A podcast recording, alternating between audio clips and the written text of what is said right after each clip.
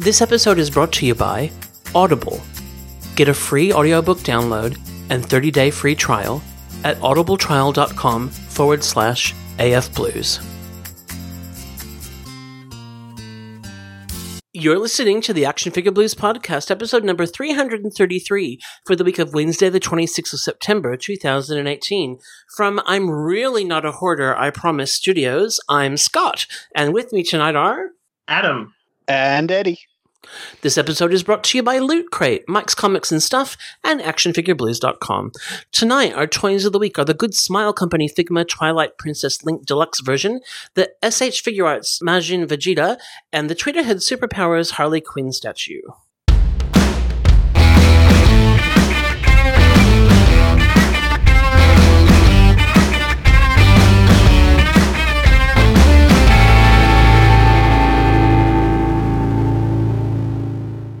Hey guys, I'm tired and mildly hysterical. How are you? I'm Less also tired than you. Oh, Less or tired. maybe the least tired. Uh oh. That guy that tweeted that he thought I was drunk on an episode or tired isn't going to be very happy. I'm not drunk. I'm very busy, tweeter. Maybe a little high as well, but that's, that's before the show. No, well. I I have to confess that I actually am on a bit of a sugar high, and the reason is that today, um, in my office, a rather intense debate about the ranking of Arnott's biscuits broke out, and we felt that the only way to actually resolve it was to have like a taste testing session um, because we also discovered that there were baby humans in our office who didn't even know what an iced vovo was. That's disgraceful. Mm. I I know them it was outrageous. That, so- in, in fairness, as the representative of youth culture on this show, uh, Youth culture just um cried. But anyway, go on. Yeah. uh, I, ice vovos are kind of they're they're your nana's biscuit. Like yeah, oh, take that back. they they, they kind of are. They how- they come out on. the church. I can't eat any more biscuits today. This is how this whole thing started. All right. So, and so by the end, it was really funny because one of our like young associates was like, I, I have been so productive in the last hour because I'm like on this incredible sugar high. so there you go. Um, but for the record of the of the biscuits that we bought, the Venetian came out as the most popular. Which one's the Venetian? It, they've got like a cream with like um passion fruit seeds or you know, but they're not real like on on them. Um, they weren't my, my Uh, I know the ones you mean. yeah. Yeah, I really they're like weird them. ones. They're they're nice though, but they They're- this is like Yeah, Adam, they're kind of like Tic Tocs if Tic Tocs had seeds in them. That's weird. Do they have clock faces on them? No clock face to lick. No. Disgraceful. what's your favorite well. Arnott's biscuit, Eddie? Oh, I a, a Tic Tocs on it. I do like a good Tic Toc. I think so. Should be close in that. Uh, And and besides um stack ranking Arnott's biscuits, what's been happening in your life that you uh, school holidays for me. Which, uh, if people have listened to this show for a while, they know when school holidays come around, I get I become a grumpy bum and just whinge, and These- basically Damn kids and families keeping me employed. Grr. Yeah. Yeah. Just I, I I just become that Kevin Smith film character that just screams, "Somebody get that kid off the escalator." That's that just becomes my. Uh, do you do, are do you believe that you could be like ever again be astonished by how badly or poorly people would supervise their children or not supervise their children or do you believe you've seen Uh, the depths of it No, I, I cannot be shocked uh, anymore. And in in fact, like some quite serious ones where it's uh, parents now having to explain to emergency services what they were doing at the time. Uh, their children Wow. did something or that because it's uh, not even little things. It's yeah, things like escalators are big giant metal moving machinery pieces and foot uh, chopping pieces. Or- Mm. even just one of the big things uh, is uh, if you're driving a van full of kids and looking for a car space, please keep in mind that even though your car might just clear the height restrictions, once all those kids pile out of the car and you try to move it somewhere else, your suspension is now Ah. going to lift that car and Ah. you're going to get stuck in a car park. So I got weird things like that that uh, Oh my goodness! I feel like that was yeah. hypothetical. Yeah, no, things you'd never plan on dealing with for some reason always come up at this time of year. Wow, that is crazy. I I feel like there are certain things that are an easy single that signal that people don't give a poop about their kids' behavior. Roller skate shoes. You know that is that to me is like a I don't care about the impact of my child on anyone else. Also, child-sized shopping trolleys. Uh, I, they're just you know it's like a badge of uh, I don't care about the rest of the world if I let my child do this. Yeah. fair. Fair. Yeah, that's enough on that. Yeah, probably. Yeah. Adam, what's your favorite Arnott's biscuit? I like a Monte Carlo, and I also Mm. like the the orange cream. And I'm aware that the, the orange cream is not a popular choice. No, Yeah, I, I, I think the orange cream's an underrated one. I on that uh, family cream pack, orange cream's probably my favorite. I like the vanilla cream fingery one as well. That's pretty good. I I find the color of the Monte Carlo filling slightly off-putting. No, it's awesome. The whole thing. Mm, It just feels to me like something that shouldn't eat, like beetroot. You know, it's like think think colors. Things as color are not for eating; they're for they're candles or ornaments. I do like the chocolate in the Kingston though. I, I'm the not Kingston, a fan of the Anzac, the biscuit part. It's together is good. I, I've always thought the Kingston was the crown jewel of the um, No. family. No, no, that's that's that's the Royals. The Royals. No, is it's the Monte Carlo. It's like yeah. you've seen how rich people live in Monte Carlo. They Yeah, don't live in Kingston, Jamaica. They live in Monte Carlo. but the Royals are the Royals. Like it's it's in the title. They're the Royals. Hilarious. Yeah, of like some poor third world country. Wow. So see, like I did not realize until today that you know I now I think we need to add to the list of things that you shouldn't talk about. Um, you know, politics, religion, and Arnott's biscuits because that they like it's obviously a highly emotive thing. I just thought that it was the weird people uh, collection of characters in my office, and here we've had the same spirited debate without the taste testing. Um, so Welcome to Arnott's Food Blues podcast. amazing. Yeah. We you know, Actually, just go. Speaking of weird uh, things of in terms of interactions with people and Arnott's biscuits, uh, one of my favorites is This is, uh, this is my, not Sayos, is it? my dad uh, Oh, used to look after the, the church bingo, and um, he would often buy the like Arnott's family packs of biscuits for the tea and coffee table and it. And one of the old bingo player ladies came up to him one day and said, "You you got to start getting different biscuits." And he was like, "Why? Like I, I buy that you know I buy these out of my own pocket to put through. What's wrong with these ones?" She goes, "My dog's getting sick of these ones." She was pocketing them. No. what? and uh, apparently Fluffy was uh, getting a bit sick of uh, constantly getting the arrowroot, so uh, she wanted some different.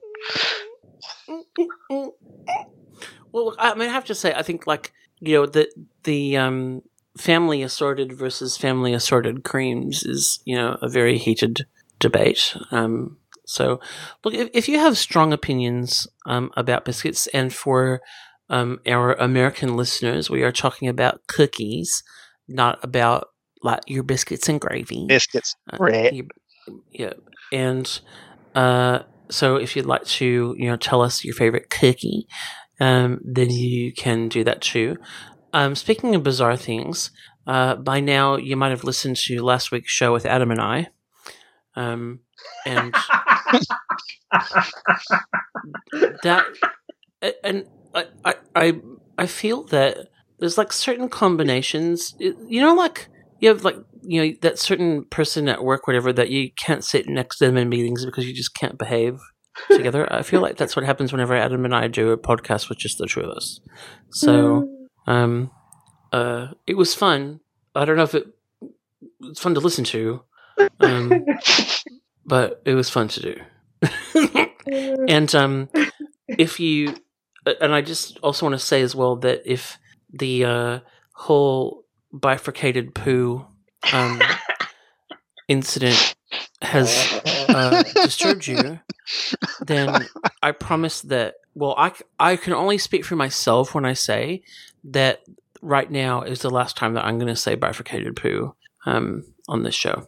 Um, well, sorry, in this in this segment at least, and um, that we have no intention of it becoming a thing. And any rumors that we might be changing the name of our show to bifurcated poo blues are slightly exaggerated. And you just said it again. Yeah. Damn it.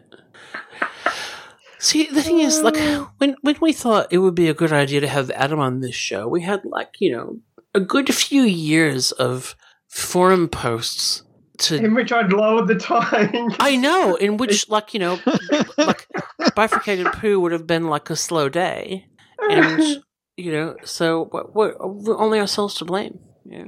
yeah. Cool. Well, Eddie, obviously, you know, you're going to bring, even though you are the, um, you know, you, voice of youth culture on the show, you also have to be the voice of reason tonight because it's Adam and me, and I'm uh, on a Arnott's Biscuit sugar high. Um, so why don't we begin the show? And you can try and, Yeah. like, control us. Well, are we going to talk about what we got this week? Oh my gosh, see, that's why we need Okay. You! Yeah. Far out. Okay, This is why so I'm here. Okay, Eddie, acquisitions. What did you acquire this week? I have been realizing how much of a bad habit I have that uh, in terms of I buy a lot of Marvel Legends, and that's really not a problem. The problem is that I tend to buy pretty much two of every Marvel Legend now because they keep coming out with multiple heads, and I have a weird thing where I think, well, I, I kind of need two figures now so I can display both versions of the head on my shelf at any one time. And it, it's just getting a bit crazy. So I brought for the second time the Where did you take uh, it? uh, to the counter to purchase. Uh, I purchased the like 10th anniversary Civil War two pack, the Wolverine on motorbike, the Cletus Kasady Carnage figure, uh, multiple of the Red Skulls, uh, Magneto, and X23. Just Oh so many figures that I already have, just so I can display the other head. That I already have the other head, but I, I need the body again to display. So yeah, I'm, I'm an addict. You have a problem. Yep. Yeah.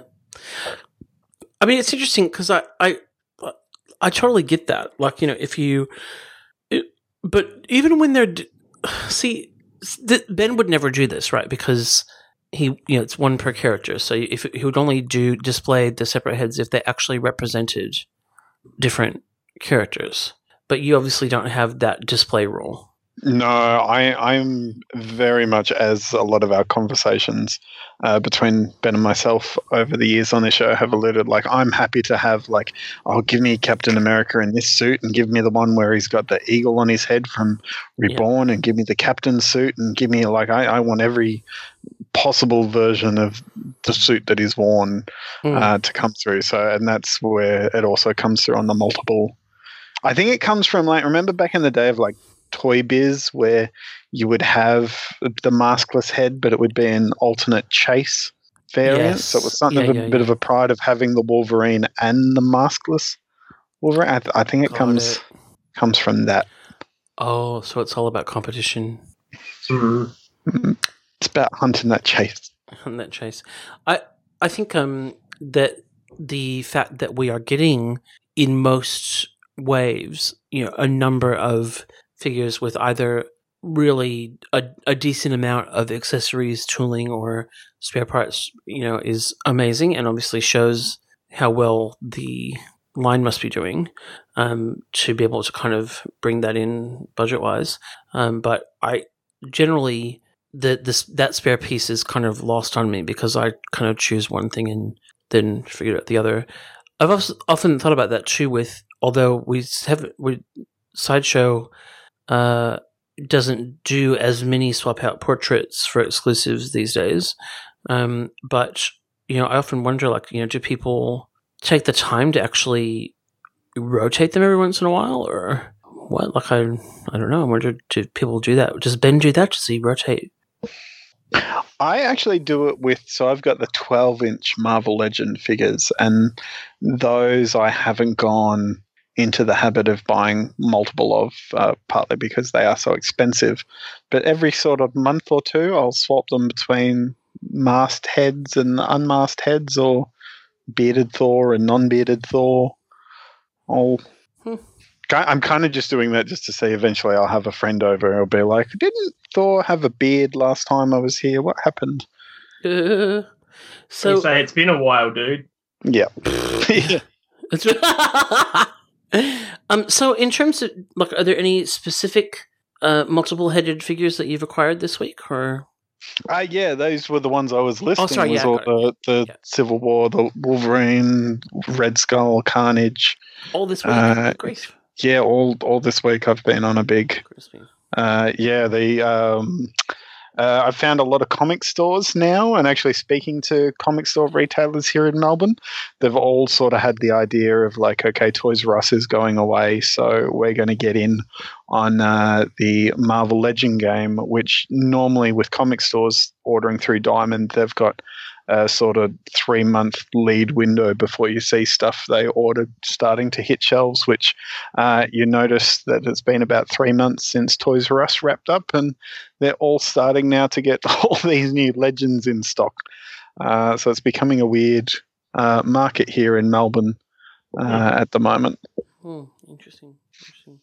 Hey, um, so Adam, what about you? Have you acquired things? Are you still working through that same pile of loot, or Um, I'm still working the same pile of loot. Um, I should check and see when I. I think my next one would either be just before Christmas or just after Christmas. My next box of loot.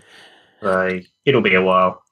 I, I was meaning to ask you, um, with the exchange rate, shipping, etc. I assume that you are still doing big bad toy store because it's still working out in the most economical way for you, or are you just a lazy creature of habit? Uh, I'm a lazy creature of habit, and on top of that, um, I doubt that I would be able to find these things significantly cheaper by um, hunting around in store in Adelaide, um, because we use basically a large country town.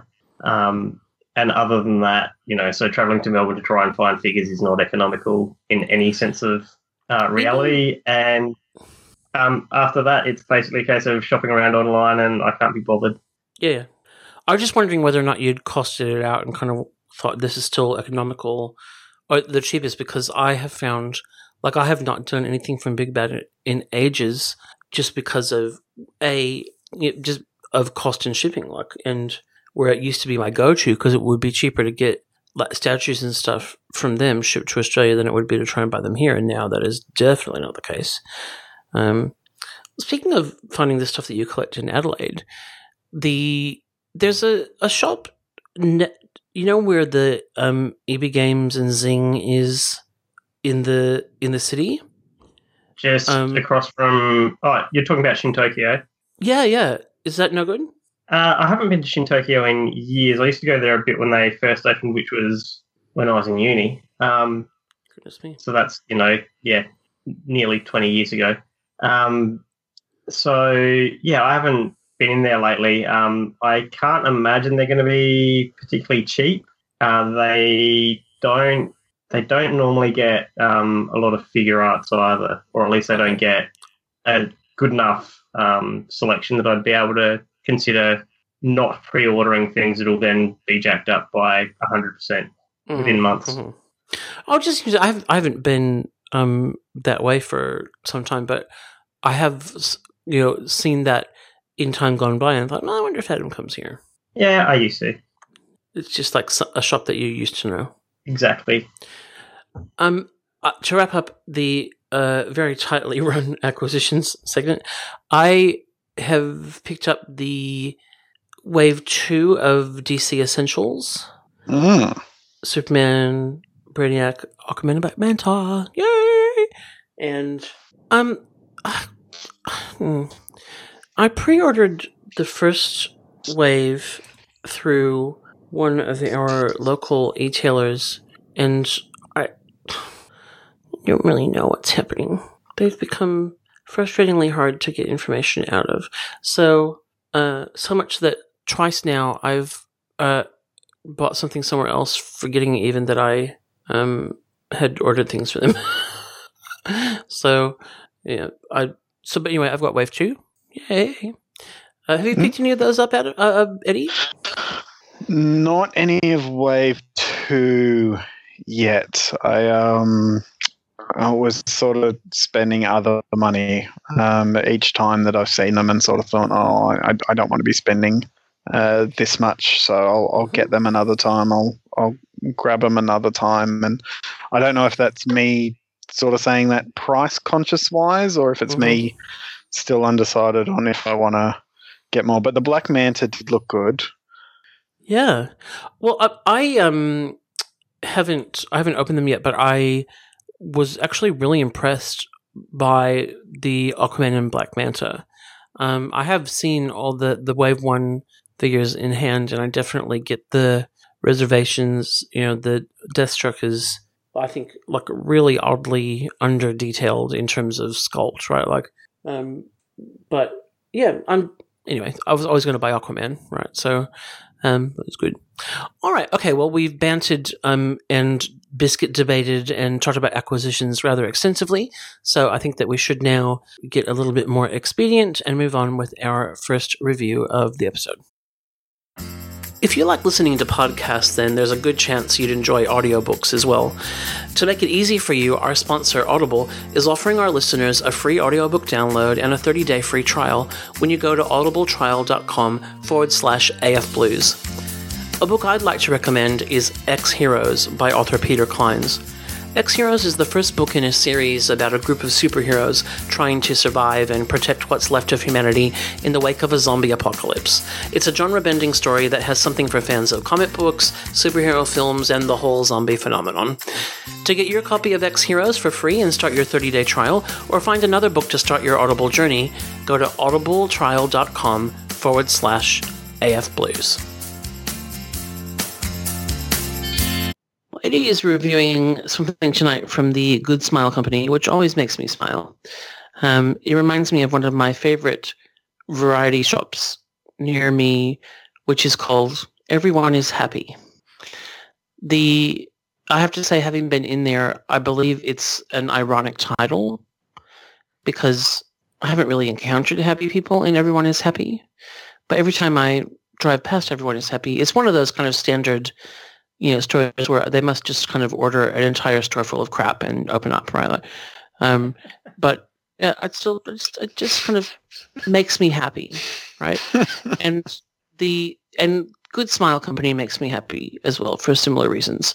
Um, now there is no guarantee of course that eddie will have a good smile at the end of this uh, review because the outcome is completely up for grabs at this point. So uh, hold on to your hats and we'll find out. Over to you eddie Thank you uh, for that intro, Scotty. this is an intro on Arnott's Biscuits.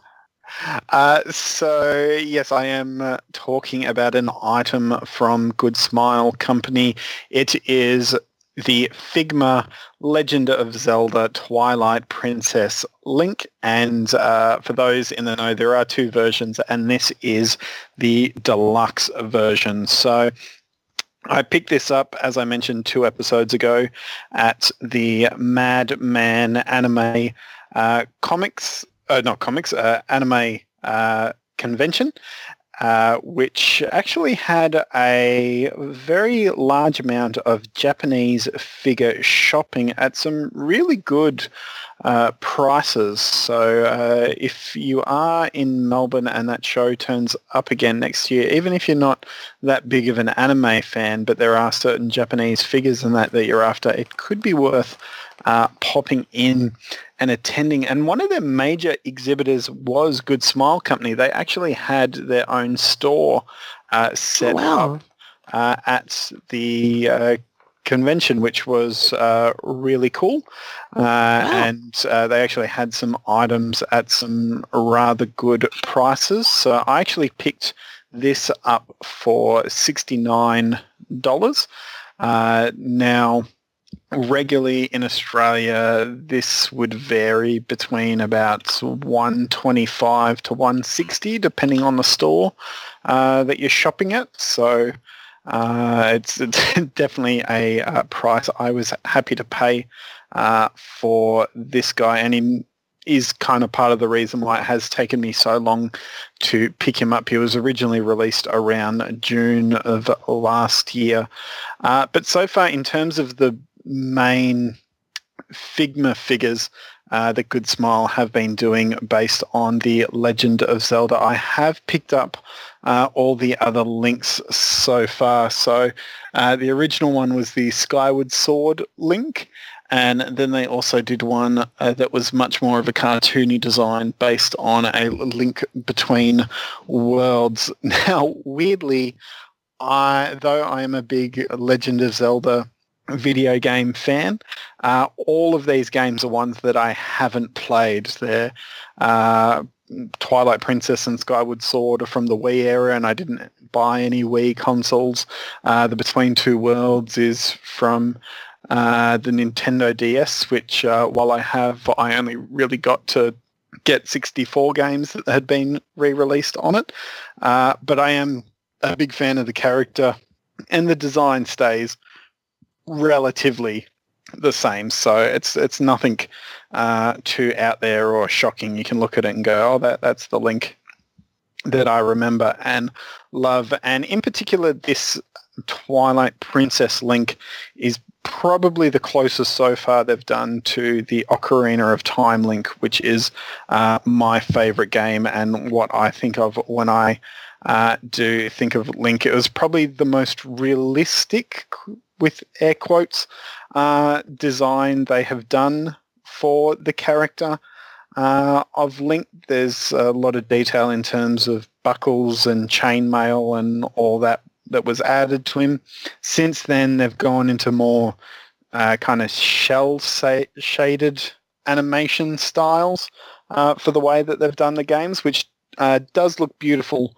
Uh, but when it comes to getting a high-end figure, I can definitely understand why they chose to go uh, with this version of our Hyrule Warrior.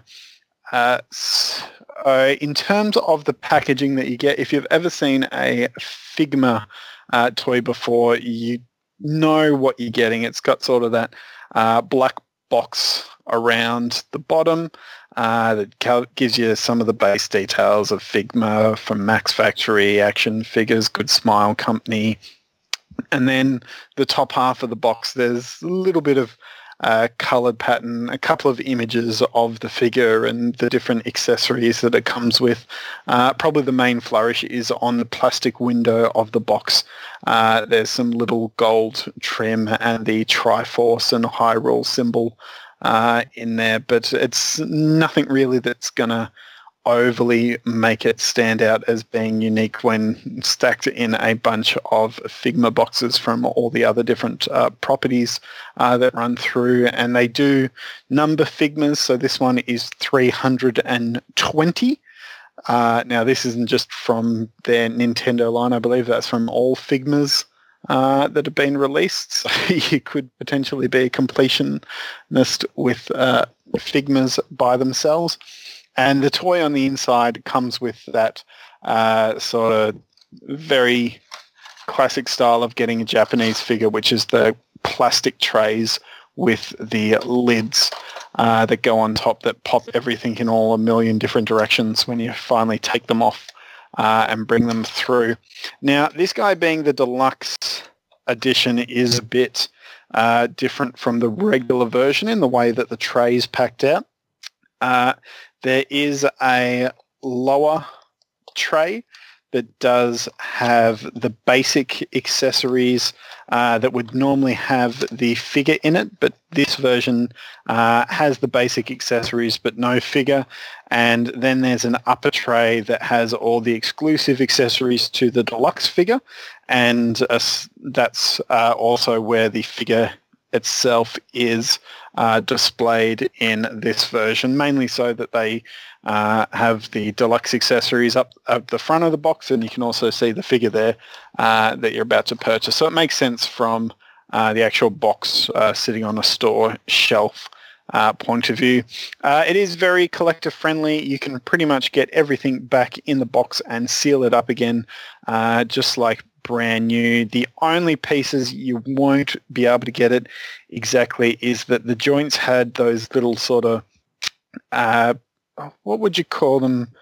Uh, kind of like plastic bibs or uh, doilies that go around uh, the articulation points so that they don't rub on each other while they're in the box uh, itself. But once you get those uh, off, uh, you're going to really struggle to get those pieces back in there again, but it's not a huge deal.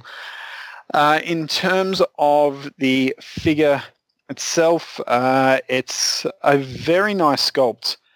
looking at the designs of Link from the game, there is really next to nothing uh, that I could find that they've sort of missed out. And there's even some incredible details that uh, I didn't really notice before. It was only on finding them on the figure uh, that I was able to find them on images uh, online. Uh, and so doesn't really stand out in images, but he's got these lovely sort of trim down the sides of his tunic and on the edges of the cap where you can see where the stitching would actually go uh, in his fabric and where that runs in terms of scenes of how the shirt would actually be designed and uh, sort of the stripe down the side of his leg where the pants would actually be sewn up. He's got some uh, details uh, that are kind of in uh, the sides of his boots there. Um, even just some lovely pieces like uh, uh, the soles of his feet have a bit of trimming around where you then have the leather flat uh, underneath the boot. Uh, his side gauntlet has some detailing uh, on the inside. Even his pouches, they've got the where the seam would run down the side of those, and just really, really great attention to detail that isn't really going to stand out unless you really uh, start looking at this figure up close. Good pouching. Uh, yeah, very good pouching. The Rob Liefeld fan in me is very happy uh, with this figure. Um, even just the obligatory, but he's got feet joke. Yeah, yeah, right. yeah. Uh, even there's a little bit of the side to the belt where the, the belt's a little bit too long, so Link's tied it up in a knot. And normally on a figure that would be kind of just flat detailing in there with lines, but this is actually 3D. It's it is a molded piece that sort of comes off the side. There, um, wonderful hanging of the clothing. Uh, it does seem to be very natural for where they would be and uh, like it's buttoned up at the top of the collar and there's just some little lines in there that sort of show, okay, that's where material's being pulled and stretched for the buttons to uh, connect in there. Just some really, really fantastic attention to detail. Now, the face sculpt, uh, it's was trying to think of the way to describe this, and I, am going to really struggle. But the best I could come up with is it's very soft, uh, and to explain that, uh, the best way would be uh, is that it captures the video game very accurately. Where uh, while they went for this realistic tone, there is a bit of a softness to the facial features, and they really have managed to capture that uh, with the figure. Now, this is helped uh, in a large part due to the face uh, paint application, where there is some very subtle shading going on on the cheeks and around the lips and the nose uh, that you might not necessarily uh, notice or think that there's paint application there, but having just this tiny little bit of shading just helps the face pop uh, and the sculpting on the face pop uh, really nicely. Uh, one of my favorite pieces uh, with the sculpt, which I don't know if it was intentional or not, but the one thing uh, that I never really liked on Link's design is he has earrings uh, in both ears, and because of the sculpting of the bangs in his hair, they actually sort of cover up the earrings from uh, face forward. So I do actually like that. Um, not that I'm against people having earrings, but he just has these blue earrings on a pretty much entirely green and brown suit, and it just always seems like a weird col- color uh, contrast to me. It always draws my eyes. I'm not not a big fan uh, of the color choice. Because Blue and green should never be seen without something in between. Yeah, it's probably that. I think it's also because he's always depicted with blue eyes as well. It just sort of gives almost like this four-eyed look, and it it just always captures me. I'm just always like, ah, something there just doesn't sit right with me and my OCD.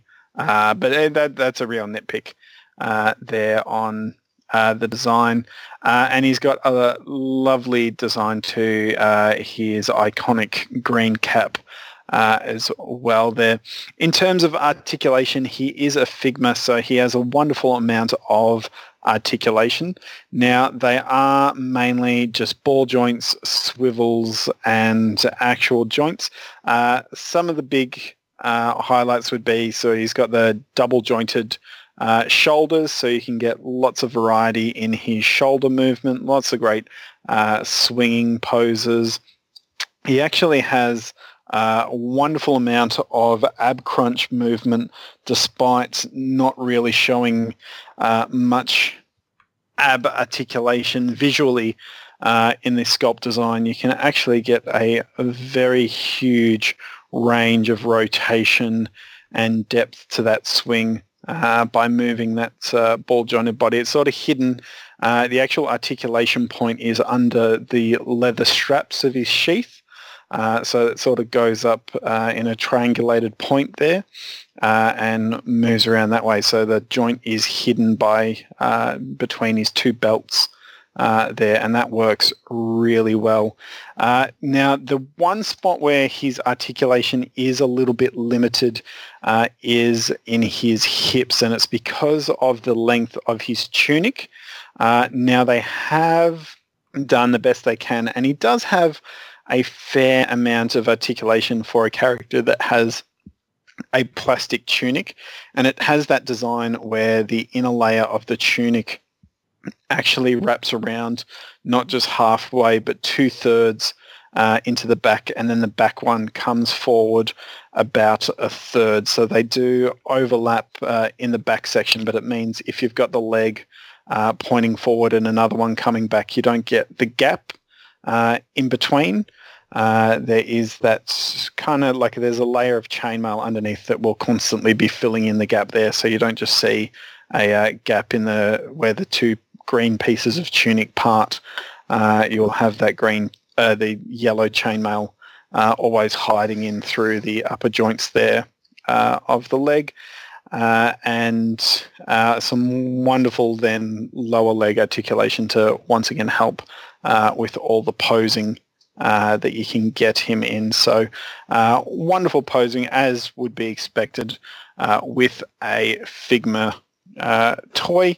Uh, but the main area where this guy shines, and part of the reason it did take me so long to pick up was the cost that people were looking for and the fact that this deluxe version uh, existed because I, I, saw the regular version out and about a couple of times for just under a hundred dollars, and I always thought, oh, I'd, I'd, like that, but I know it's going to drive me crazy knowing that there's another version uh, of mm. this character out there that comes with so many uh, bits and pieces. Even though I've never actually played the game, I don't really know uh, what a lot of these accessories are and can only hypothesize on what they do.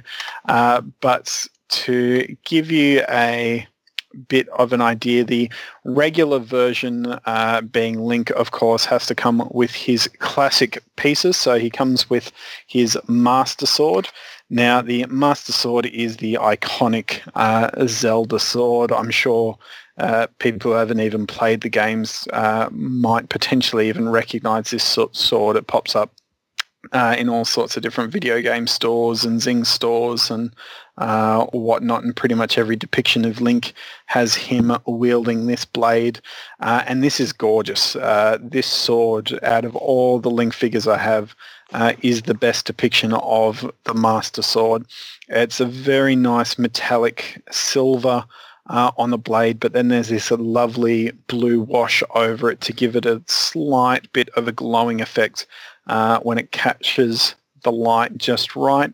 There's a little bit of gold gilding going on heading into the base of the blade and into the uh, oh, I, I, need Ben here to tell me about the uh, like the heath of the sword where the hilt, hilt, into the hilt yeah. uh, of the sword uh, then into the handle of the sword you have these lovely green straps uh, overlapping uh, with pieces to make it look like it's a comfy grip to hold.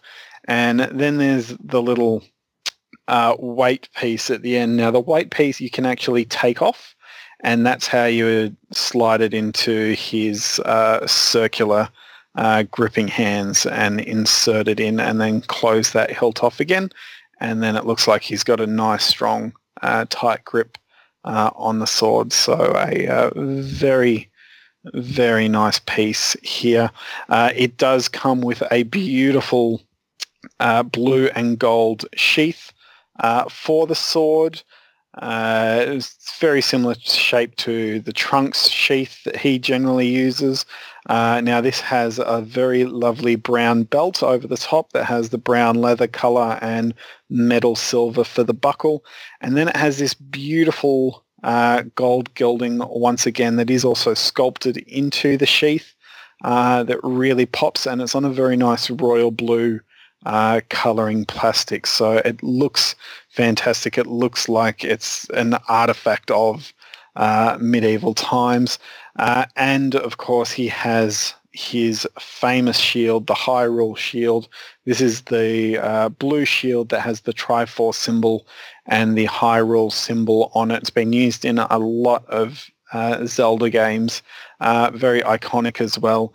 And this is fantastic too. It has this lovely uh, sort of gun metal around the sides, but that wonderful, beautiful royal blue on the inside. The Triforce symbol is sculpted out and has gold metallic paint uh, over it that is uh, very masterfully done. Uh, and then you've got a lovely red uh, tampograph kind of image uh, on there for the Hyrule uh, symbol, which is just absolutely stunning. So it's a wonderful piece.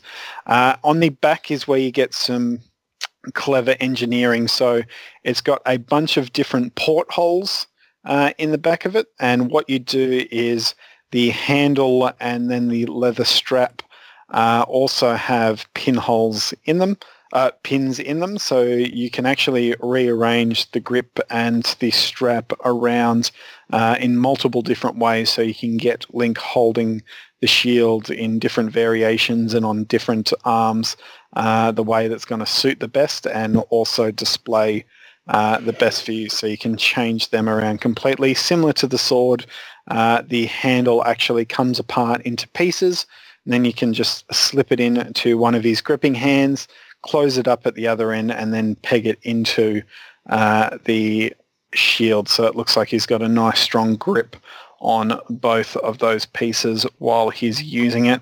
Uh, he does also come with multiple hands. He's got eight hands in total. So there's the gripping hands. He's got two fisted hands. He's got two displayed out finger hands and a set of hands for the bow and arrow. One to hold the bow and one to hold the arrow. And multiple faces. Uh, so I love the description on the site of the faces. So I'm going to use those, which is he comes with a strong-willed face, a confident expression face, and a powerful shouting expression uh, face, which is very nice. And it's the first time in these that we've gotten three expressions. On the other ones, we've only gotten two expressions each, which is sort of a neutral and a shouting face. So uh, I do like having multiple options there, but luckily, unlike Marvel Legends, I don't feel the need to buy three of these figures to display uh, each of the faces. Uh, but coming to the deluxe edition, uh, that's where we get uh, the Ordon sword, uh, which I don't know what Ordon means, but it looks like it's more of a regular sword. So often in these games, you start off uh, by getting a regular sword before later on in the game upgrading to the Master Sword. So I'm assuming that's what this sword is. He has the hero bow and arrow, and it's the beautiful classic uh, Legend of Zelda designed uh, to the bow, and it's got some beautiful, absolutely stunning uh, paintwork and that on it to give it a really great metal, uh, a wood effect uh, with some metal pieces on it. It really does look like something someone who was living in a forest village would make. And I didn't even mention the wonderful design on the sword and the sheath there. So it's much more of a uh, red leather uh, design on the sheath, and that looks stunning. I don't even know how they really got that effect on uh, the red part to give it that sort of red leather look. There must be some little bit of black washing uh, going on, but just a very subtle uh, black wash to give it that effect. But that just looks incredible there. Uh, the arrow is stunning. It is very much nice and sharp with some wonderfully sculpted and painted arrows at the end. Uh, and that the tip of the arrow uh, can be inserted into the arrow holding hand. So it does look like he's uh, really is gripping it and about to fire, or you can have it on the side as if it's just been uh, pulled out of a quiver. Uh, probably the coolest accessory in the box, though, uh, is his what would be this game's version of the hook shot, known as the claw shot, uh, which is kind of a gauntlet that fires a grappling hook. So you have a closed version of the hook you have an open version of the hook that's connected through to a chain, and you also have the variant piece that can be fired from this claw hook, which is uh, a mace ball and chain, which is this giant metal uh, ball that's also on a metal chain. And what is cool here with this figure is they actually give you two stands, and the second stand uh, is so that you can actually pose uh, the claw shot, be it firing the claw or firing the bolt and chain as if it's just been shot out or it's being swung around. You can uh, really uh, play around with the way that you pose that in um, different firing positions and swinging around uh, the spot and get some really great uh, action posing uh, out of that. Now, I did uh, really go into it uh, when I was talking about the... Oh, and I forgot one last accessory before I move on. Uh, he comes with a Hawkeye mask, uh, which isn't just a purple mask that looks like Wolverine's, but uh, this is sort of more a masquerade uh, hawk mask, which I have no idea what it does. In the game, but I assume it helps him shoot arrows better or uh, further because the images I see uh, is him uh, using it with the bow. Yep, it was. I think to do zooming or something from memory. I haven't played the game in years. Well, nice. Uh, now that actually is put on. I didn't mention, but the swapping of the face is done very much like uh, the Goku figures in Dragon Ball Z, where you remove the front hair piece and then you remove the face from underneath and it creates that great layered effect. Uh, so this mask is connected to a hairpiece. So you just take the hairpiece on, put that hairpiece with the mask in, and then that mask just slips over uh, the top of the face, which is great because it then means you can use it with all three different expressions. Uh, now, I did mention uh, while talking about a lot of the accessories that uh, the paintwork is just fabulous. Uh, and I really have very little to fault here with the paint. There's a tiny little smudge above his right ear on mine where it starts to bleed over into the green of the cap. It's very minor. It's uh, l- smaller than the tip of a uh, pin, uh, but that's really the only paint mishap I've noticed.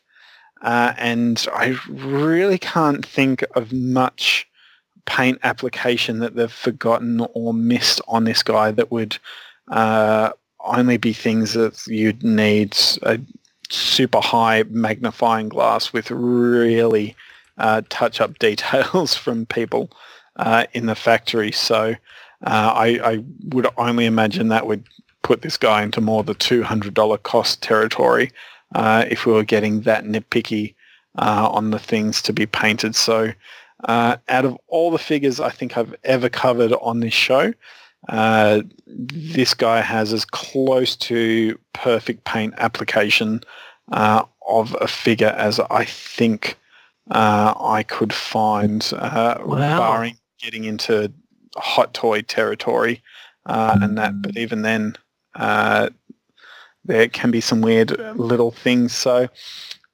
coming into wrapping up and giving it a dolly rating, uh, he is a fantastic figure. He's probably pride and joy of my Link uh, collection display at the moment. I do really like him. My only big thing is as great as he is, finding him for the good price uh, is where he kind of falters uh, a bit for me. The fact that it has taken me a year uh, to pick him up, and that was only because I was able to acquire him at a very nice price uh, is going to set a lot of people back because you are starting to get into that more higher end scale when you're talking about 150 Australian dollars.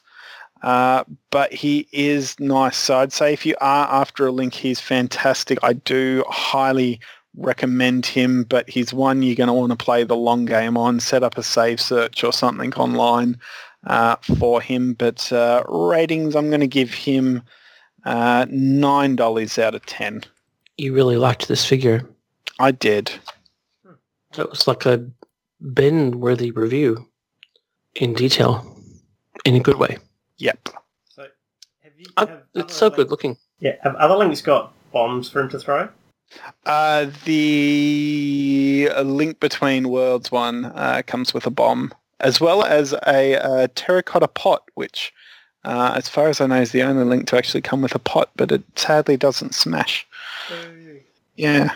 I guess the only other thing this guy is missing would be a second claw shot and the iron boots. Yeah, they never yet to do one. I think that's come with every accessory, which would be really cool. Yeah. Um, you could never do like the one I'm obviously hoping they will do. Um, uh, well, the two, uh, my two favorite games, which is Ocarina of Time and uh, Breath of the Wild. Uh, but Breath of the Wild, there's so many accessories in that game, it would be near impossible uh, for any, even if you had a Zelda line that ran for years and did multiple characters, getting all the accessories out of that game. Uh, but I, I would absolutely love if they somehow managed to do even the two different links from Ocarina of Time and get all the accessories out on that. That would be uh, as close to perfect uh, as I could imagine. Yeah. Can I ask a, a kind of practical question? Because mm. that the stand with that hinge on it, which is you know a fairly standard Figuarts stand, and comes even with some of the like you know, Batman animated you know, stuff. Do you find those useful? I, I feel like they take up a lot of space um, for like in displays and that sort of thing. How how often do you actually display stuff with a stand like that? I actually use these ones pretty much all the time with my Japanese style figures. Um, so all my Figma ones, I, I do use them for. Now, admittedly, they're not on shelves as packed as Marvel Legends because my Link shelf isn't anywhere near uh, as packed.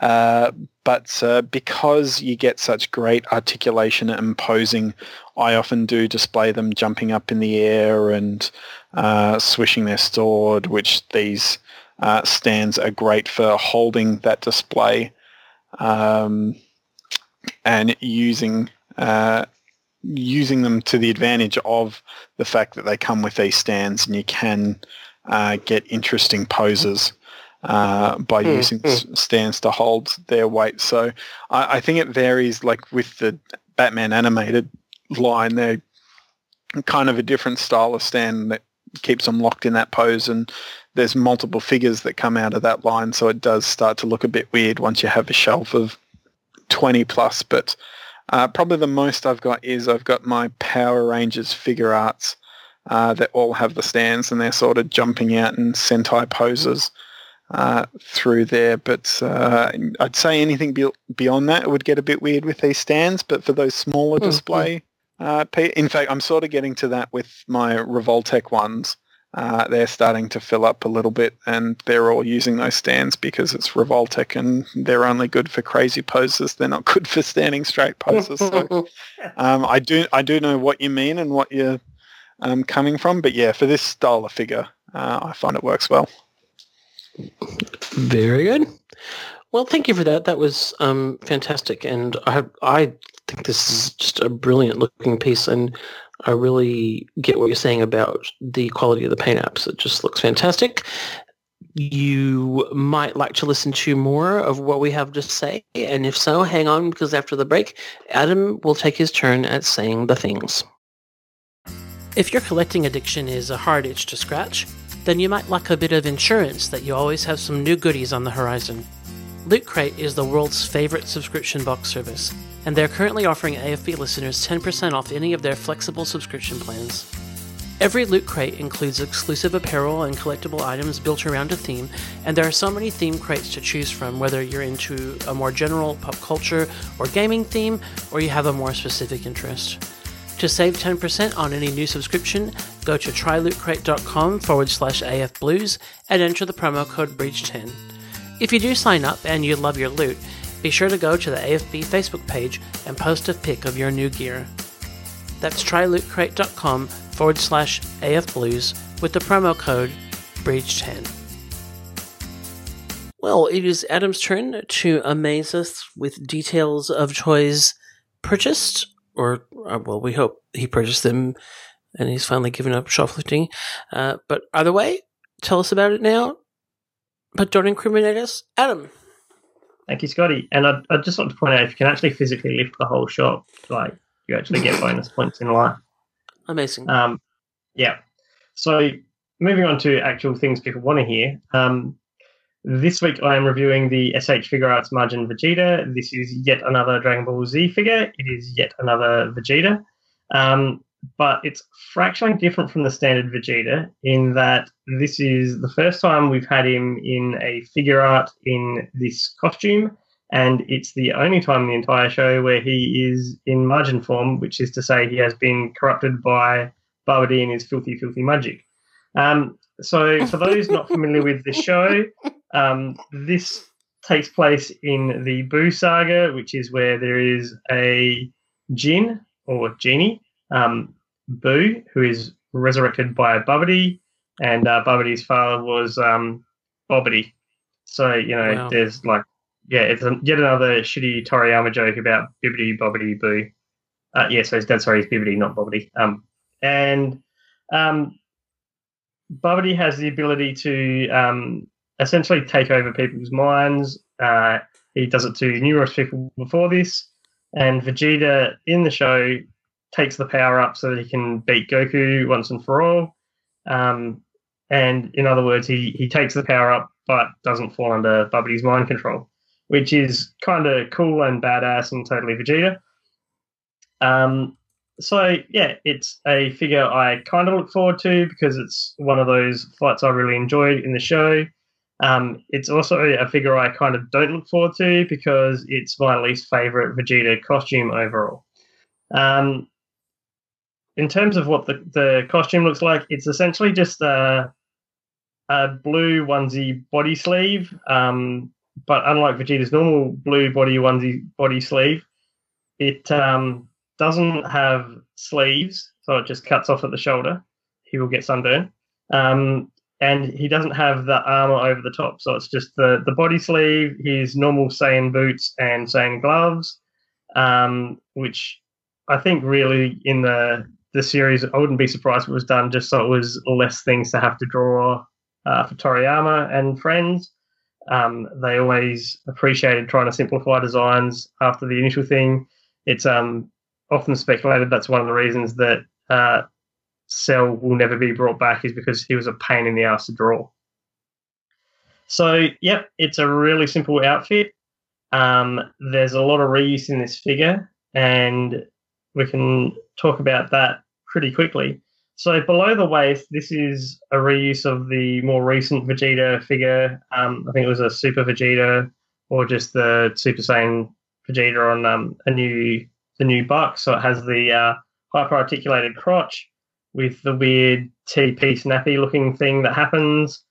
Um, other than that, it's the same standard double jointed uh, knee. So it's just um, straight swivels but double jointed. It's got ball jointed ankle. It's got a um, toe uh, point of articulation, so just a straight rotation point. Um, above the waist, which is where all the entertainment normally happens, I find in life, um, is new in the chest area, so that actual torso, because it's got the um, the new design where there's basically just a body sleeve. So it's actually quite well sculpted in that rather than just go for the the bog standard what you get from most figures of sculpted abs um, and painted, they've actually got kind of a little bit of um, I guess it's realism really, in that you can see kind of little um, crisscrossy bulges coming off between the abs. Uh, so for those of you that have worn spandex in your lives, um, and possibly for those that haven't, this is kind of a realistic thing that happens is that when you have two things that protrude a fair bit from spandex, it doesn't just magically absorb all the way into, for example, your ass crack. Um, it actually just, you know, sits across the top of your two cheeks, and there might be when you bend and move around a little bit of a little bit of a um, a line that where it kind of joins over a bit. So it's got that kind of effect. Um, Across the back is a bit interesting because that looks like they may have just reused. In fact, I'm pretty sure they have just reused um, a Goku or Piccolo uh, um, gi back piece for the top of the top. So it actually, you know, it doesn't look at all skin tight and form fitting, which is kind of weird. Um, the arms are fairly standard, although they have bulgy veins, so there's probably a little bit of um, new detailing there. The gloves are all fairly standard. The articulation in these, so it's a standard um, rotating pin at the top. Oh, so that is that standard now. Yes, I think it is. So a bicep, uh, shoulder to bicep cart. The bicep to forearm is a double jointed elbow, which is just a double hinge joint. Uh, ball jointed uh, wrist as per normal. Have the butterfly type shoulder, so you've got two points of um, extension and articulation there, which is cool. Excuse me. Um, the neck is the standard two ball joint, so one at the bottom, one at the top, and at the top of that is obviously the head, which has all the swap out portraitiness that we would expect. Um, and that's kind of a summary of your articulation of the figure and a bit of the build. Um, in terms of the swap outs on this figure, they're kind of minimal. Uh, it's a $55 US figure. I think it now looks like people like Big Bad are selling it for 59 so that's already going up in price. There we go again. Um, the swap outs are, he comes with punchy hands equipped, which is not a surprise he has swap out kind of grappling hands, um, which are good for, you know, if you want to try him kind of grabbing at the sides of his head like he's going crazy because someone's trying to invade his mind and take him over. They're useful for that. He has um, the fingers straight out ki blasting palms. Uh, he has that for both the left and the right. And he also has the final impact uh, right hand. So this is for those that are aware of the show. This is the attack that he uses to blast a hole through Buu um, which obviously heals rapidly. Spoilers for those that have not seen it. Um, it's essentially just a a fist. Well, it's you've curled in the the pinky and ring finger on the right hand, put out the index and middle finger like a, a V sign, and the thumb out. Um, and so that's what that one does. Which you know, if you actually curled that, could curl that um, thumb in, you'd also have just a V sign, which would be kind of nice uh, as something different. But we don't have that. Uh, I'm sure anyone that's willing to mutilate their figure is welcome to try and bend that thumb around and have fun with it. I will not be doing that. And this is me, mutilator of toys, saying that. Um, so that's kind of nice. I think that's probably the only new kind of hand part that we've got. Um, the hands are also a bit interesting because I don't think that the actual hand parts really have a wash of any sort. It's hard to say um, by isolating it, but the gloves have like a light blue grey kind of wash over them to give them some kind of colour. It's the same as what the boots have. Uh, so they don't quite mesh with the gloves themselves, like the actual hands of the gloves. That's a bit disappointing. Um, the other swap outs, and it's not surprising, are swap out portraits, and there are five total. Um, I believe they have, in fact, stuffed up one of them, or at least one that I have, and we'll talk about that as well. So the portrait that comes by default is a neutral face. Um, he's got no smile, no smirk, no nothing, just deadpan, flat mouth, um, and the um, kind of murderous, intense stare at you um, eyes. There is another one which has uh, same eye line. In fact, the eye line is basically the same in all of these, um, but with a smirk. There is another one that is a flat mouth um, line's the same, and he's meant and he's uh, got veins bulging out in the side of his head. It's actually just the right temple there. Um, that one I think they've stuffed up because I think that one he's meant to actually be looking off to the right, and mine does not have that with the eyes. They are just looking dead on the same as the other eyes. I, I believe this is uh, actually fairly prevalent uh, issue I think it's almost on like a 50 50 chance you have of getting this mistake. Yeah, okay. he fights Buu. Mm. Um, yeah, BUU. Um, yeah, I remember seeing another like YouTube reviewer uh, talking about it and saying that it's it's actually turning up on a lot of people's uh, one, but it's not turning up on all of them. So it's uh, okay. yeah it's it's made more noticeable partly by the box art and partly by the instructions, where the instructions actually say "see looking right" as the the um, difference point for that particular portrait. So yeah, I, I guess that's life, but um, I'm not overly happy about that. Uh, the other portrait options you have, uh, there's one where he's got his teeth gritted and his mouth open and veins throbbing everywhere. And then this one that I have, which is um, mouth open, laughing maniacally, veins throbbing everywhere face, which I feel is um, kind of it's it's between that and the um, the portrait that I don't have would be the two faces I'd be putting on this particular Vegeta. Um, if there was another portrait where he was smirking and looking off to the right, that would be the other portrait I would consider using. Um, but yeah, the laughing maniacally portrait is definitely my favourite one. Uh, I guess the other thing about the portraits is there is actually a bit of detail in the hair. So the the rest of the hair has no detail whatsoever, but the portrait has like a bit of a wash um, coming from the face forwards. Um, there is a bit of paint in the ears to bring out some detail there, which is nice because I haven't always done that. And the other thing that is a little bit different is I think the paint around the nose um, differs slightly to show different levels of um, anger or rage or whatever else is going on there. So some emotion brought in that way, which is cool. Um, other things that are worth talking about with this figure. So one of the things I'm a little bit annoyed about on this figure, but not massively, is he is not as scrawny as I would like. And the reason I say that is this version of Vegeta from for mine has always had that kind of wolfish, very lean, um, gangly, hungry, really going to fuck you up kind of look about him. And this one just doesn't have that. Part of that is possibly the legs and the whole hyper articulated crotch area. part of it is probably to try and make him the correct height. Um, he just can't look that thin practically, um, so that's a bit annoying.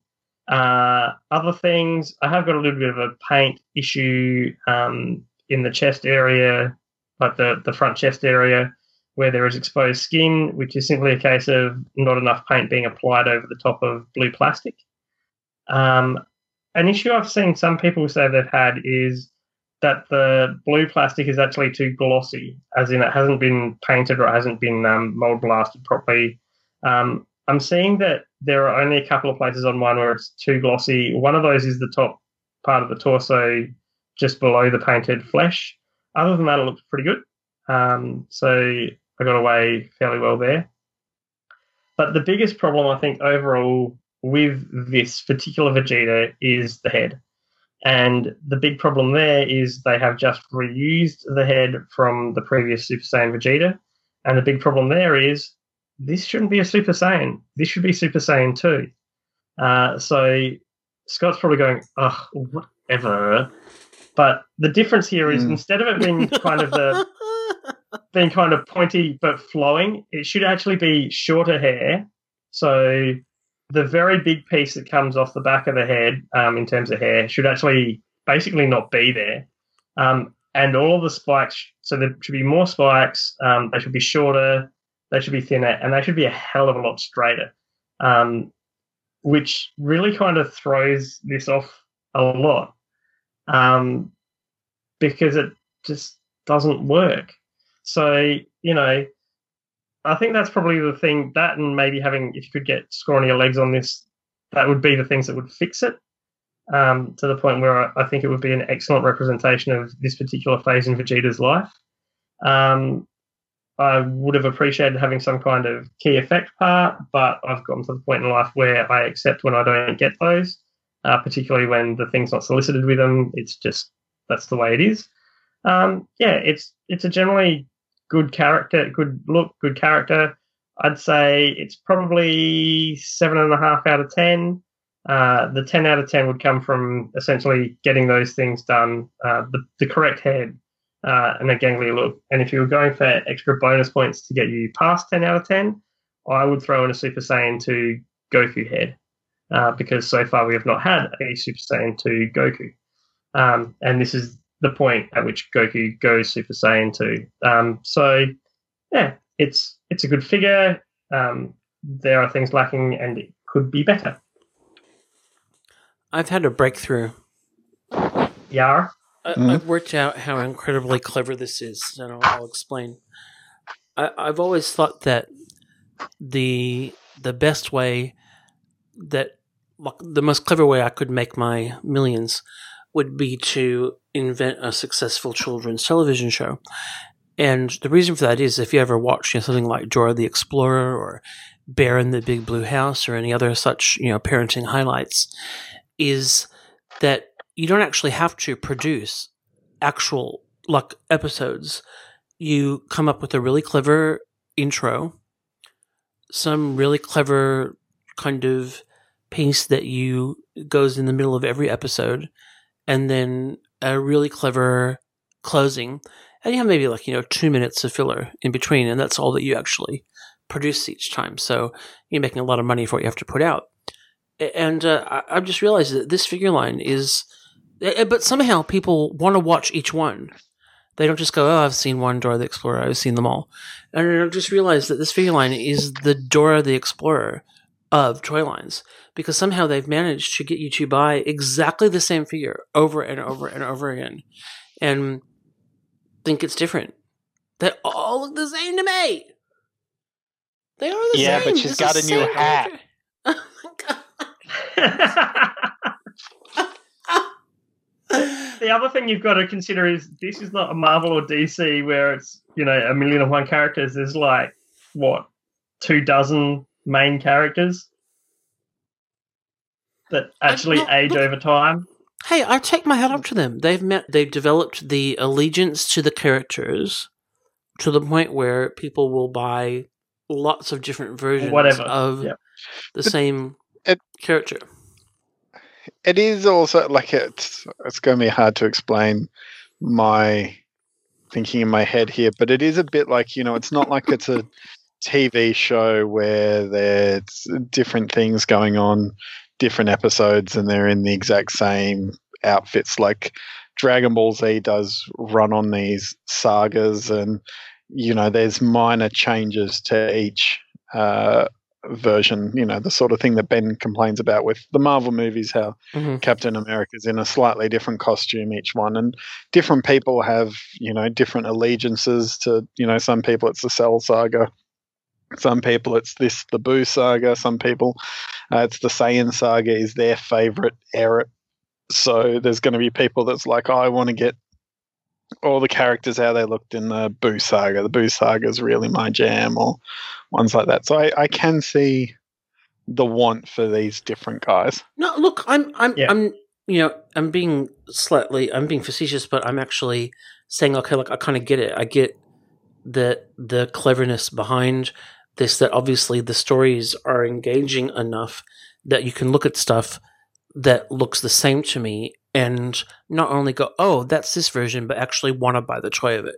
Um, but from a production point of view, when you look at the, you know, the reuse and the, um, like it, it, it must make money. It's clever. Yeah. it's clever. and it it is also like um like Marvel Legends and that in a ways where you'll get ones that are like this guy that might reuse a lot of parts, but then you know the next figure that comes out is Majin Buu. That's a huge, completely new sculpt and design that they're probably not going to get much reuse out of. So it's that sort of balance cost as well. Yeah. Hmm. Very good. Very good. Adam, thank you. It is always a pleasure. I always learn things, and you always make me laugh. Sometimes with you, sometimes at you, but it's all good. And Yeah. on that note, we will take a break and we'll come back and I'll just say the things and you can make fun of me. Woo! Uh, Yeah. Duke's in trouble! Scramble the Storm Eagle! A G.I. Joe Storm Eagle has a hidden water cannon that shoots up to 20 feet. But the Cobra Liquidator's making a splash, and the Parasite's launching catapult missiles. Mobilize the Patriot! It's the G.I. Joe Patriot with a huge mortar cannon that really fires! G.I. Joe Patriot, Storm Eagle, Cobra, Parasite, and Liquidator sold separately. I found the Barracuda! But Duke's gone, so glad you could join us. Well, we've had two toys of the week, and now it's time for our third. And wrapping things up, it's going to be Scotty. So over to you, Scotty. Why, thank you very much. Now, this is, as I think the last couple of shows I've done, a here's something that is the first piece in a new line. Here we are again.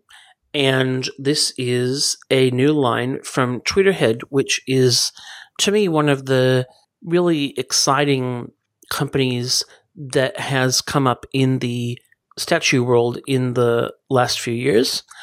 They have taken in some way a bit of the place of Bowen Designs in terms of scale and universe building lines. They don't have a Marvel license, but they do have a DC license and some other properties at the moment. They've done the Batman Classic line that I have reviewed a number of pieces on the show. They have a Batman TV line as well some other properties like Elvira and RuPaul, etc. I think maybe at San Diego 2017, they announced the Superpowers collection line with the idea that this was going to be a real universe building DC statue line.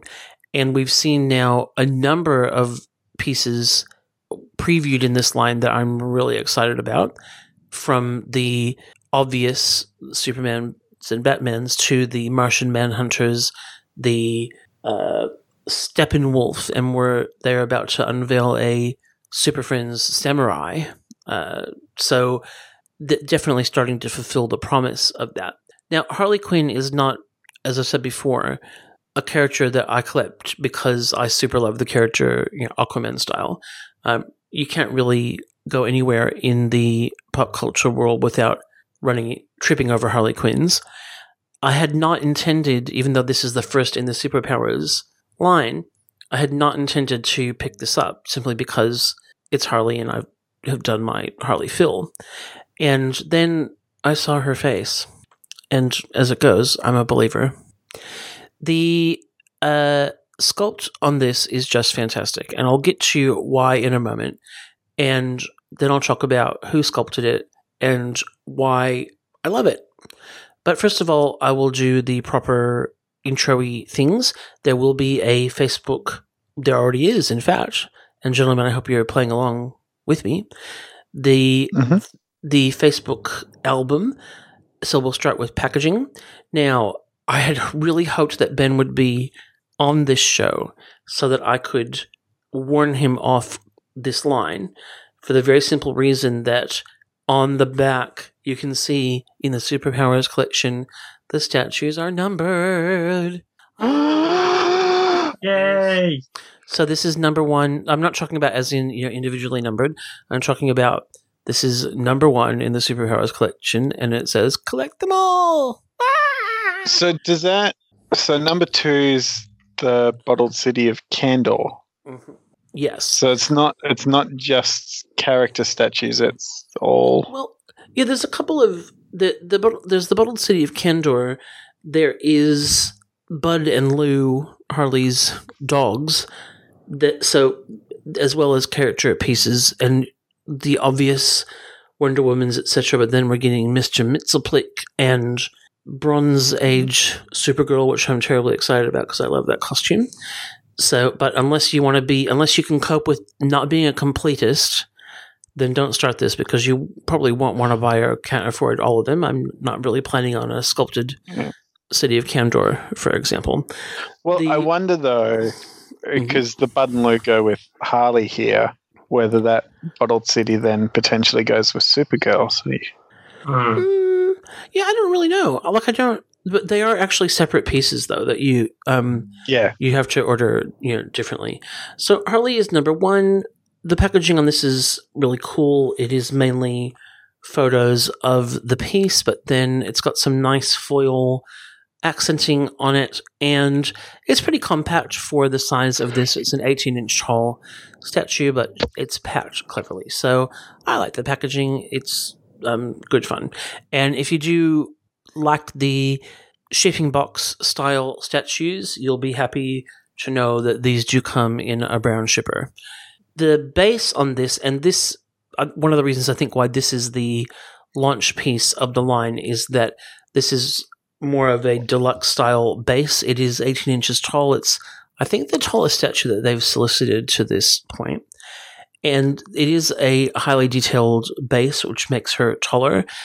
It actually comes in two separate pieces. So the sometimes you have the statue where it's got a base that has got a fairly a lot happening on it, but then a thin bottom to it, and then another optional piece, which works well in terms of height options. I think because this is tall, so you can actually make it a bit shorter than the 18 inches by only using the actual base and not the extender if you chose, which is what is happening in my display just for height.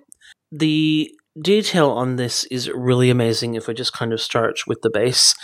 The it's kind of like a some detritus from a fun house with a rusted over clown face, some broken light up lettering and other pieces on a Harlequin base with just really fantastic detail, like a little stuffed Batman, as an example, and some amazing weathering with just a, a really lovely degree of, of touch to it. It's super clever. And then design wise, the, the concept here is that Harley is taking off on a jetpack.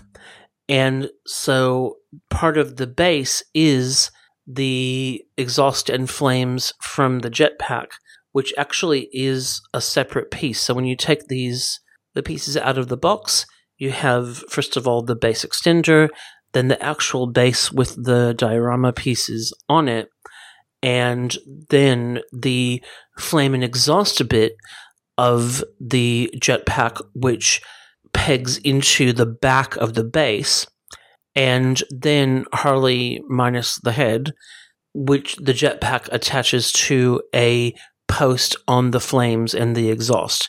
And it's pretty sturdy. I wouldn't, you know, I would say it's not perfectly earthquake proof, but it's certainly not a topple risk. And the exhaust is supporting the whole Harley piece. There are no other pegs that are supporting her or attaching her to the base. So very, very cleverly done. And then sculpt wise, we get to Harley herself. And this is the reason that I ended up buying this is when I had a really good look at the figure itself and saw I love the detail of the face sculpt. The the form is just fantastic. And then I saw who sculpted it. And the sculptor is a guy called Jason Smith, who is mainly a video game uh, digital sculptor, but also was my favorite sculptor of female Bowen pieces.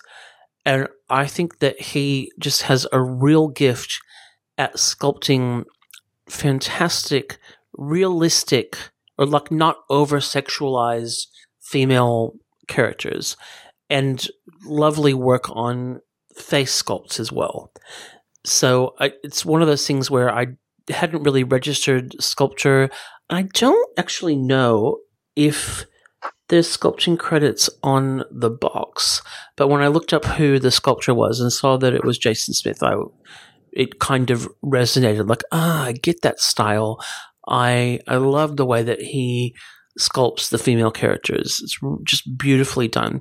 The there's something very dynamic about this pose and really artful. It's very clean, lovely lines.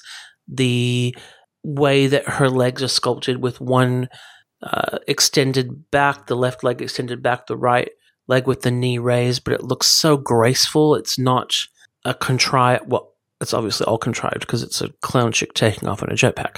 But in terms of the actual figure itself, it's not a contrived pose. It's very graceful and natural. There is beautiful movement just in some very small drapery pieces in the fold of the fabric on her right hip. And then also the movement of the tassels of her jester hat because this is Harley in true classic gear and then the the collar with the the pom poms on it, where you can see the movement as she's going through the air. In the left hand, she's holding her cork gun. The cork does not come out. BT dubs. Oh, I should say, I take it back. Also, the hands are pieces that you add on as well with the props in it. So you, have the the flames, then the body, sands, head, and hands, and then the head and hands left hand with the cork gun, right hand with a bomb that says boom on it. And the, the level of detail, again, on this is fantastic, both in terms of sculpt and then paint on these smaller pieces. The, the face sculpt on this, I just think is beautiful. It is, her eyes are so beautifully sculpted, the mouth, her smile, it is just kind of a joyful expression, not crazy Harley. And the, I think you have to really see it in person to just appreciate how detailed and natural it is. Paint wise, if I start with the face, and a couple of shows ago, I reviewed the Harley Quinn expressions pack from the DC Collectibles Batman animated line, and we talked about the that blue hue that sometimes is in her face makeup. This is definitely a different approach. It's more kind of pinkish, you know, almost flesh, like Caucasian flesh tone. And I quite like it. I think it actually adds a layer of realism or you know, depth to it that the blue tinge doesn't. It makes her look less clownish, you know, and more uh, a person. And I, I really, really quite like the choices. I actually think that the sculpt of the domino mask and the eyes is part of what really gives it this very lifelike nature. And so that's partly sculpt and then supported by great paint and, you know, beautifully painted eyes and the depth around the domino mask, etc. It's very, very nicely done. The these are limited editions, so it is a hand numbered base. The this one I believe is starting to sell out. So if you do want to jump on to this line, I definitely would recommend having a look at it. This is a little bit of a space hog, not width but height, even with the ability to take the extender piece out. The but without the you could fit her into a, a Billy bookcase uh, with fairly easily without the um, piece of the the, the the extra base in it, it kind of works quite nicely. So I think that I like this line. I Joker is up next. Joker is actually out now, and I, I, I doubt I'll pick up every piece.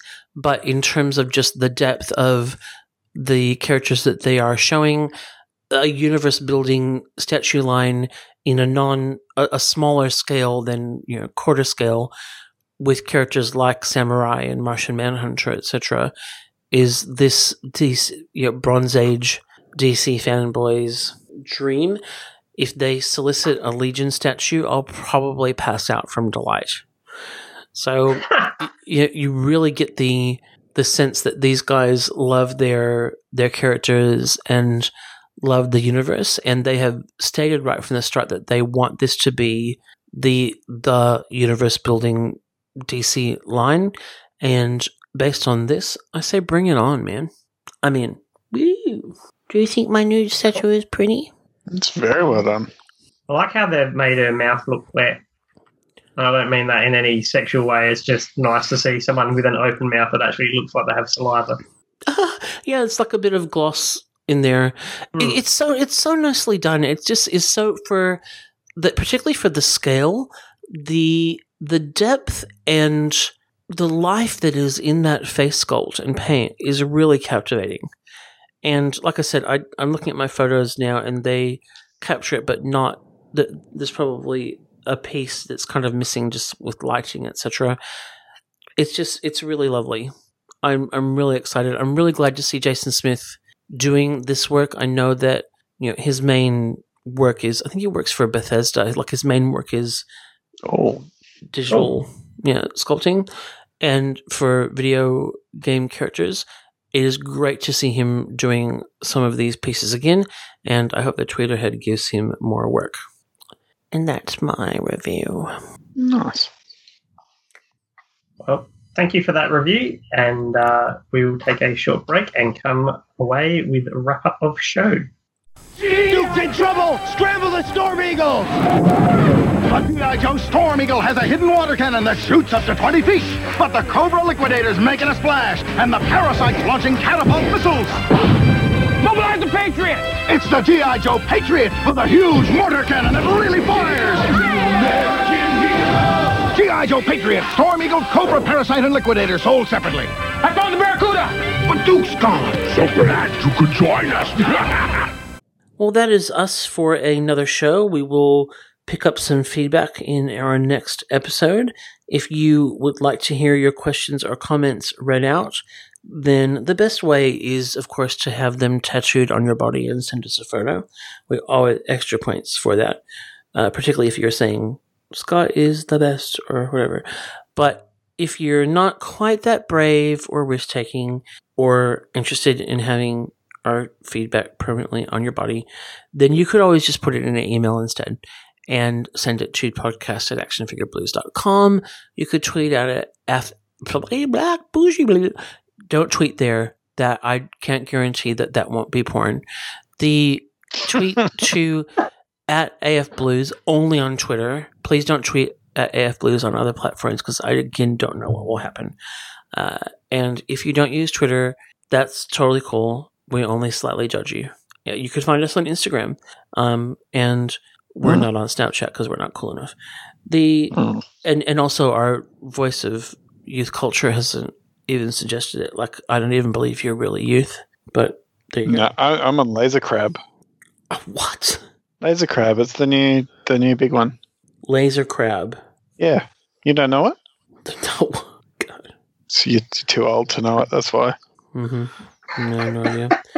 I am. I you know I work with all these. There's a whole bunch of people searching laser crab in the app thing right now. All this time. Oh, I assumed it's bullshit, right? Like, it's not- Yeah. It's, okay, it's- cool. Nice. But maybe you just come up with an idea. yeah. I came up with another one. Instead of tattooing things on their body, they could just use henna because it will eventually come off. I, I'm Yeah, pretty sure henna does that, doesn't it? Henna what? It's not permanent. Was it was this a new app? No, this is about their feedback. Please try and keep up. Ah, oh, my I- goodness. I thought we've already Millennials, been they have such short attention spans. Jeez. I thought you were saying he invented like temporary tattoos. No, Adam invented No. henna. You know, what, pay Yeah, that's why it's called Hannah and not Adam. I think that was really selfless of you because obviously, you know, I know, right? It would have been very easy to just call it Adam. Yes, you could have named it after yourself. You'd be totally entitled. Yeah. But no, that's just not how you roll. You just give and give. It's just Until it's- people ask me to stop giving. Yeah. please, please stop. I can't. I can't um, invest in another social media platform like right now. I'm trying to my my latest thing with one of my colleagues where we're working on an actual product, and in, instead she's like, you know that we wouldn't have to do all this if we could just work out a way to like download food. So I, I'm actually quite invested in this, or just even if we could just like you know print Tim Tams, that would be amazing. Um, so it's kind of like my little my my side jam now is trying to work out how to download Did- food. Are you are you trying to invent the replicator from Star Trek? Look, Sounds like I, it. I don't think that the the user story is that complex. It is really more like I you know I don't want to have to go to a the the because obviously behind the replicator there's a lot of work right to to be able just to pop out your T black you know like and I, I don't think that we've got that degree of complexity in mind. It's just like I would really like to download some scrambled eggs right now. So we'll see how we go. We're, we're workshopping. We're workshopping. We're open. Yeah. yep. So we got sidetracked by printing Tim Tams. So yeah, we'll we'll see. We'll see. Uh, then there's all trademarky stuff too. You're gonna have to work with Arnott's. Hey, we want to print your biscuits. How do you feel about this? Like whatever. No, this- I- Don't, Just this is your Chinese dream. knockoff. Yeah, this is your dream, Scotty. This is what you wanted to invent the like other, like the blimblams. That's right. I want to name the. Instead of Monte Carlos, you can have like the Atlantic cities. Like, No, you just call it the Monaco. Oh no, that's an ice cream thing. yeah, Bastards. Mm, Yeah, I see. I'm not ready. I can tell. I'm not ready. I just want to build Skynet. Mm, uh, Just cut to the chase and just build it, and we'll be done with it. I get headhunty stuff all the time because apparently I only just that like product managers are hard to good product managers are hard to find in Melbourne, and so I get stuff all the time going, "Hey, we'd really love to chat to you," and I'm like, unless this is about downloading food, I'm not interested. No. I think we should let these poor people go if they haven't already hung up on us. What do you reckon? yeah. Yeah, Now, worth it. um, having just finished editing and uploading episode whatever, where you said that we always end on a sour note, Eddie, I Did I? just yes. Oh, you haven't you listened? It's even in the bloopers. I made you sound amusing and not jerky, so Aw. I want to make sure that we don't end on a sour note tonight. So I just want to say that I really appreciate you. Oh, happy birthday. And you know what? So that we're not being sour, I won't even point out that my birthday is not for like another 20 days. Yeah, no, but it's it's a happy note. I was ending on a happy note. You didn't say it had to be accurate. But is it happy? Is being wished a happy birthday when it's not your birthday happy? Yeah, because I It's Adam, happy happy birthday. anticipation. Adam, happy birthday. How do you feel? Yeah, that's all right. I'll make sure I get it again when it's actually closer to my birthday. Yeah, but you told him to be happy, so it's, so it's happy. Yeah, but see, like, that's happy with a caveat. That's not, like, genuinely happy.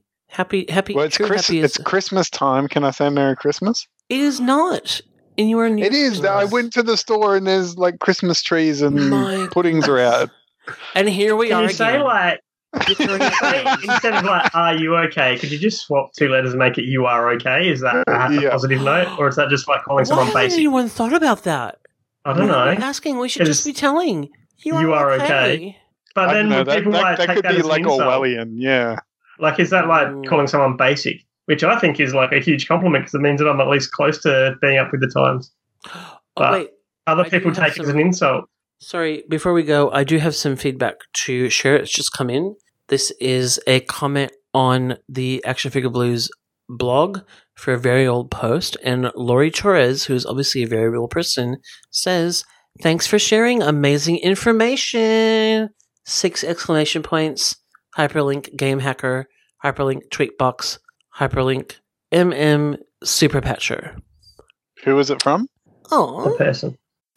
The Action Figure Blues podcast can be found on iTunes and Stitcher Radio and downloaded direct at actionfigureblues.com by clicking on the podcast tab. If you do listen to us on iTunes, please take a moment to leave a positive rating and review. We also have an active fan forum at afbforum.com where you can join in with all of the hosts of the podcast and many other collectors to discuss news, new releases, old lines, and engage in trades and sales in a safe community. Please join us there. While you're at actionfigureblues.com, please don't forget to check out our sponsors like Mike's Comics and Stuff, ShelfLife.net, and the Pop Culture Superstore, who help keep our site running. You can also find us on Twitter at AFBlues and on our Facebook page at facebook.com forward slash actionfigureblues. Thanks for listening.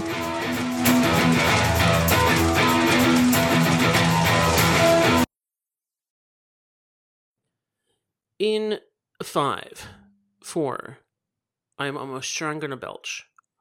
Wow.